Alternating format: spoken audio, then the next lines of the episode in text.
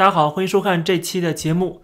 我们看到最新的消息，美国国务院宣布再将六家中国媒体的驻美机构列为外国使团。啊，这六家机构分别为第一财经的国际部门啊，还有解放日报、新民晚报、中国社会科学院、北京周报以及经济日报。在此之前，已经有很多家中国媒体已经被列为外国使团了，比如说新华社啊、中国国际广播电台，然后 CGTN。中国日报啊，人民日报等等等等，美国国务院发布的这个通知，他们写说，过去几十年来，特别是中国国家领导人在任期内，啊，对这个宣传机构进行了更大的控制，同时呢，试图将他们伪装成独立的新闻机构，而且中国国家领导人也自己说了啊，说党的媒体新闻伦理论要，呃，体现党的意志，反映党的主张，维护党中央权威。所以说，全世界的自由媒体都应该对真相负责，而中国媒体呢，却只对。中共负责，所以说美国的这些指认呢，呃，等于公开了这一现实啊，这是美国国务院的说法。那么，在我看来，实际上，呃，大家都知道，中国媒体没有任何一家是独立的。如果美国想要知道哪些媒体是大外宣，是呃这个代表外国政府的话，那么直接按照中国政府呃中国官方公布的那个媒体名单就可以了啊。所有的中国媒体都是潜在大外宣，没有一家是例外的。不可能有一家是例外的。不仅是中国国内是这样子，啊，在海外的媒体，像呃，号称是在香港的，比如说凤凰卫视啊，甚至是什么《星岛日报》啊、《明报》啊啊，这些媒体也都一样是被渗透，都要听党的话。换句话说呢，他们都是呃中国共产党政府的一个马甲儿。它并不是像自由民主国家这些媒体是可以自由的报道啊，他们呃不会代表政府，他们甚至还在监督政府、批评政府。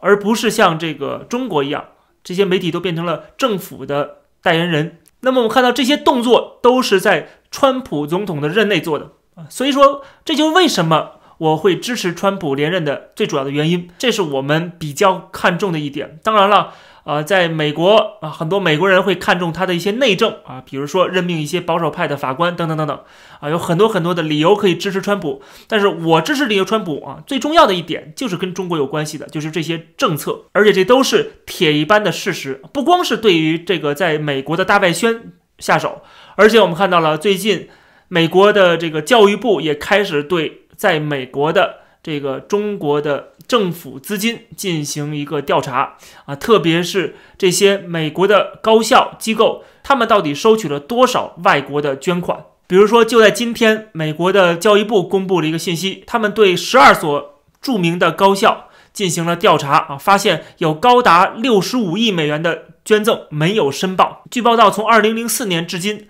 哈佛大学已经从中国收取了1.16亿美元的捐款，而且被调查的这十几个美国的高校，几乎全部都有啊这个跟华为的关系啊，都有啊跟华为的资金往来。其中他们对一些呃核能啊机器人的技术。呃，云端啊，这个云服务，还有跟国家安全有关的一些研究啊，是由华为资助的。现在美国政府要追究这些美国高校的责任啊，因为他们违法了，没有申报这些来源。你不申报啊，跟这个敏感性是有关系的，因为这里边是有美国的敌对国家，而对这些行为进行监管，这是美国政府的责任啊。这些企业也好，个人也好，或者是这个研究机构也好。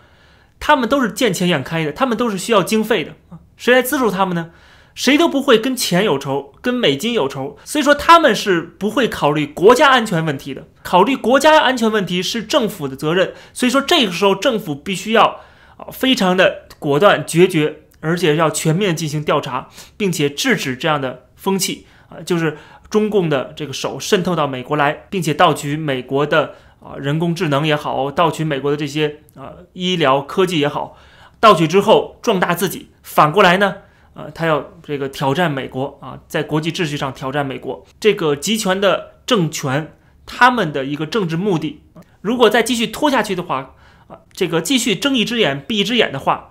那美国将会遭受到巨大的损失啊，这就是纳瓦罗最近说的，他说到时候会有一个 tipping point，当达到了这个临界点的时候。就覆水难收了啊！这个时候，美国在想说啊，嗯，制裁中国或者是这个围堵中国就没那么容易的，你将会遭受巨大的损失，比现在的损失要大得多啊！虽然现在这么做已经会损失很多了，这就是为什么一开始的这个把中国带入到这个资本主义的发达国家的这个全球化当中啊，带进来，这就本身就是一个错误。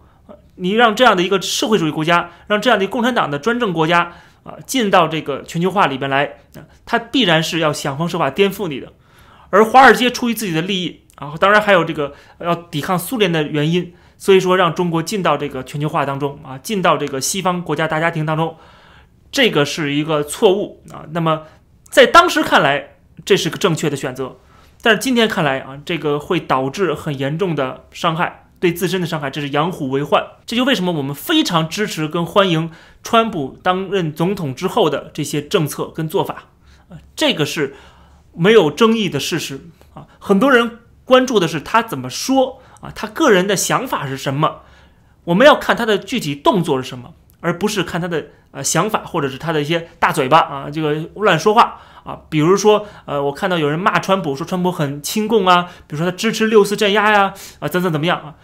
那是他的个人的一些想法啊，他个人想法是什么真的不重要，重要的是他怎么做的。而他的所有的做法，我们看到了，都比之前的民主党要更加的坚决，更加的强硬，而且更加的啊符合美国的国家利益以及这个国际的啊秩序跟和平。他是一个国际秩序的维护者啊，就是美国在川普的带领下充当了这样的一个秩序的维护者，只不过他的办法。更加的有效果，就是对中国的制裁啊，以及发起贸易战。而像民主党那样继续的纵容、继续的绥靖啊、继续的讨好，不会起到任何的作用。不可能通过讨好你就能够联合盟友一起对付中国，这是不可能的事情。这是我之前讲过多次的。这些盟友都是左右逢源的，都是两边讨好的，他们都尽量的不得罪中国啊，不敲打他们，不让他们疼，不让他们付出一些损失。他们是不会呃扭转心意的啊，一定让他们损失更严重啊，就是你得罪美国的损失要比你得罪中国的损失更加严重啊，对你的损失更大，这个时候他们才可能不站在中国这一边，才可能做出一些呃维护这个国际秩序的一些行为，比如说最近我们看到瑞典就非常果决的禁止了华为，华为五 G，现在中国政府要说要报复我们这个瑞典，他认为华为是会伤害瑞典的国家安全的。啊，所以他做出了这样的一个决定。这个时候，中国政府居然说要瑞典付出代价。大家可以看到这个嘴脸，就是说对方在保护自己，中国都要横插一杠。瑞典国家啊，他决定用什么五 G 的技术，用什么设备，那是他自己国家的事情，这是人家的内政啊。等于中国现在的干涉瑞典的内政，干涉全世界各个国家的内政啊，就是说你不用华为是不行的，你不用华为我就报复你，这难道不是干涉内政吗？啊，所以说就看出来了，我就看到这个。呃，加拿大的《环球邮报》啊发了一篇文章，就说，呃，这个全世界应该已经受够了中国的虚伪啊，这就是典型的虚伪，禁止别人去干涉他的内政，然后他在不停的干涉别人的内政。那么回到川普的话题啊，现在大选到了，那么我看到美国的媒体，特别是这个呃亲民主派的主流媒体，一股脑的全部在骂川普，在攻击川普，并且为拜登的丑闻进行想方设法进行掩盖。呃，我看到《纽约时报》最新发了一篇文章啊，太有意思了，我可以跟大家讲一讲。这篇文章是在揭露川普跟中国这个啊做生意的事情，其中一部分是包括川普以前做生意做这个高尔夫球场的时候，跟中国是有往来的。他是想在中国开设酒店，然后在中国设立了办事处，为此他在中国银行开设了一个账户，但是由于办事处一直在闲置状态。啊，就等于一直没有真正实际的商业往来，只是说当时川普集团是想去中国开设酒店的啊，最后也没有成型，连这个事情都能拿来说事儿。你说事儿其实也没有关系啊，你去监督川普也没有关系。比如说，《纽约时报》也同时报道了，说川普担任总统之后，他的企业啊，包括他的地产，有很多的这个买家是中国的，这些是不是跟利有冲突？我们不得而知。而且我欢迎。媒体进行深挖，我欢迎啊！你们如果能找到呃真凭实据的话，就继续进行报道，没有任何问题。但是我想问的是，拜登的丑闻不比川普拿出的证据多吗？你如果说拜登的这个丑闻是捕风捉影的话，那么请问川普大厦是由哪些中国买家买了啊？买了这个 unit，难道不比这个证据更确凿吗？证据更多吗？为什么纽约时报却避而不谈？而且是一句话带过。最有意思的是什么？大家注意，他在讲到说这个中国的国有银行租用川普的大厦，中国的一些富豪啊花了几百万上千万买川普大厦的单位，他们也没有拿出任何的证据来证明。我们看《纽约时报》这篇报道特别有意思的是，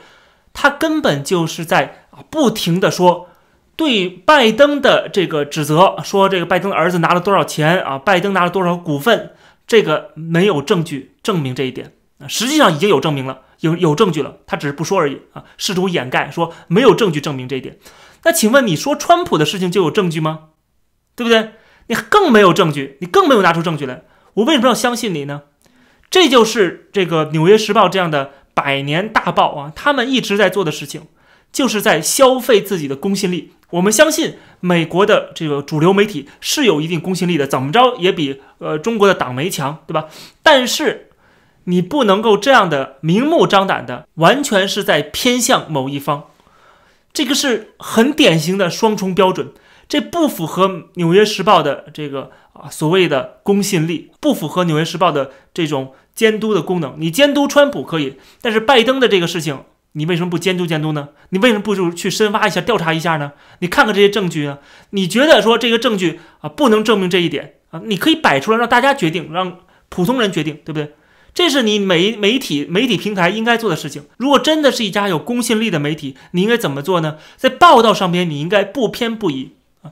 拜登的儿子到底有什么问题啊？这个拿出这些证据证明了什么？你都可以摆出来，对吧？然后川普他这个大厦啊拿了多少钱啊？你也可以摆出来，这都可以拿出来做调查，这都没有问题。我不是说因为我支持川普我就连任，我就啊否认一切跟川普有关的这些所谓的丑闻。我觉得，呃，有中国的买家大买了购买了这个呃川普大厦的一些单位，这是很正常的事情。我认为这是很正常的事情啊，这一定是很可能是会发生的。因为我们如果了解中共的话，他一定是两边押宝的，他一定是想方设法通过这种方式期望收买川普啊，能够让川普对中国温柔一点。这个我都是啊，觉得这是非常符合逻辑的。我也没有否认《纽约时报》的这种报道，但是我。生气的是什么？我生气的是他们在消耗自己的公信力啊，在让自己沦为一个啊党派的帮凶，把自己卷入到党派之争当中。我还是那句话，你可以在这个 opinion 的栏里边啊，你可以在这个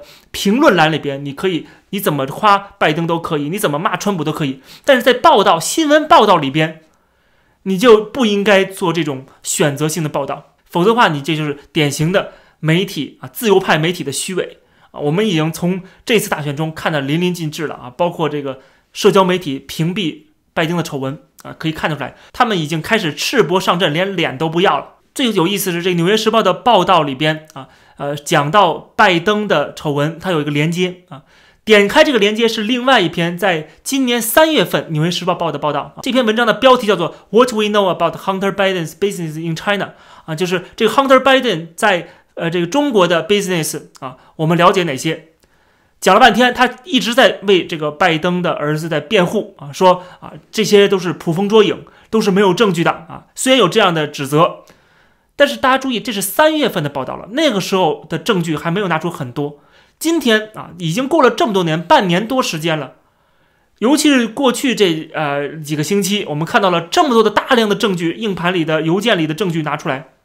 但是《纽约时报》最新的文章居然还 link 到三月份的文章啊，讲到拜登的时候 link 到三月份的文章，然后辩解说没有什么证据啊，没有拿出什么证据来。大家注意看出了这个《纽约时报》的虚伪的地方了吗？而且我们看到最新这篇报道里边却贴了很多张照片，是什么呢？是川普在申请中国的商标啊，在申请中国商标的时候。啊，拿出了好多照片来，证好像是啊多么重要的证据来证明川普怎么怎么样，做一个暗示，暗示川普拿了中国的钱，或者是跟中国有商业往来，所以说他勾结中国怎么怎么样啊，做一个暗示啊。但是真正跟中国勾结的啊，更重要的证据，更重要的邮件，你看到在《纽约时报》出现了吗？一封都没有出现吧？但是川普去做一个商标登记，都能够出现在《纽约时报》的文章里边啊，作为一个啊这个。川普好像啊犯罪的一个证据似的啊，我觉得这简直是太荒谬了。看到这个《纽约时报》已经完全失去它的专业性和它的公正性以及它的公信力了。这个是让我最痛心的地方。实际上，我一直以来都是相信美国的民主制度，相信美国的言论自由，相信这些媒体他们本身的公信力的。因为他以前做了很多很多的工作，包括对政府的监督。不管你是民主党政府还是共和党政府，作为美国这些媒体这些啊扒粪者，实际上美国的呃《华尔街日报》也好，这个《纽约时报》也好，或者是《华盛顿邮报》也好，这三大报实际上做了非常非常多的。工作啊，非常，这是我们以前的偶像，现在这些偶像的人设全部坍塌。我看到了，还有很多很多人继续支持《纽约时报》，继续支持这些媒体的这种下作的行为，这种啊完全啊违背这个媒体的公信力的行为。我觉得这个是更可恨的啊。比如说，我们看到了这个在推特上面，我经常去调侃一个人，就是程毅中，以前南方都市报的高管，创始人之一。啊，南方系也是我们过去我年轻时候小时候觉得是偶像的这样的媒体，但是今天他们已经完全失去了他们应该有的那种精神。看到《纽约时报》的这种做法，不仅不闻不问，而且还在支持，而且为了能够替拜登洗地，去攻击川普，甚至不惜颠倒黑白，完全违背事实。先不说他们的分析能力怎么样，但是连事实都不顾的话，就有点太过分了。你可以有立场没有关系，我们都有立场，我也有立场。我的立场就是站在川普这边啊，支持川普连任，这是我的立场，我讲了无数次了。但是我们分析问题的时候，应该有一个理智，对吧？我们应该知道什么是对，什么是错。川普做的错的地方，川普有问题的地方，我们也支持媒体应该去深挖，我们也支持呃媒体应该去调查，他倒是通俄了，还是通乌了，还是通中了，对吧？你见过我反对过吗？我没有反对这样的调查。甚至我没有反对过弹劾他啊！如果你真的觉得他这个证据确确凿，确实是叛国了或者怎么样了啊，这个违法了，你当然可以起诉他，这都是按照这个司法程序来的嘛啊！我们要尊重这个司法程序，尊重人们对政府的监督，尊重啊媒体的监督，尊重这个三权分立的原则。这种是非观念是不应该受到你的立场的影响的。而今天我们看到很多人因为自己的立场。因为坚定地站在反川普或者是支持民主党的这样的立场，就连基本的事实都不顾了啊，连对错都不懂了，都不知道了啊，故意的去忽视一些呃问题所在，对破坏言论自由的行为，对这个新闻的封锁啊，对这个《纽约时报》这种啊偏向啊这种呃很明显失去它的专业性和这个公平的这种做法，故意的去掩盖。啊，甚至是这个睁一只眼闭一只眼，而且最有意思是，你每次一跟他们说一个什么事情，他们就转到其他的问题上。每次跟他们一说啊，这个拜登的问题，他们就扯说，难道川普干净吗？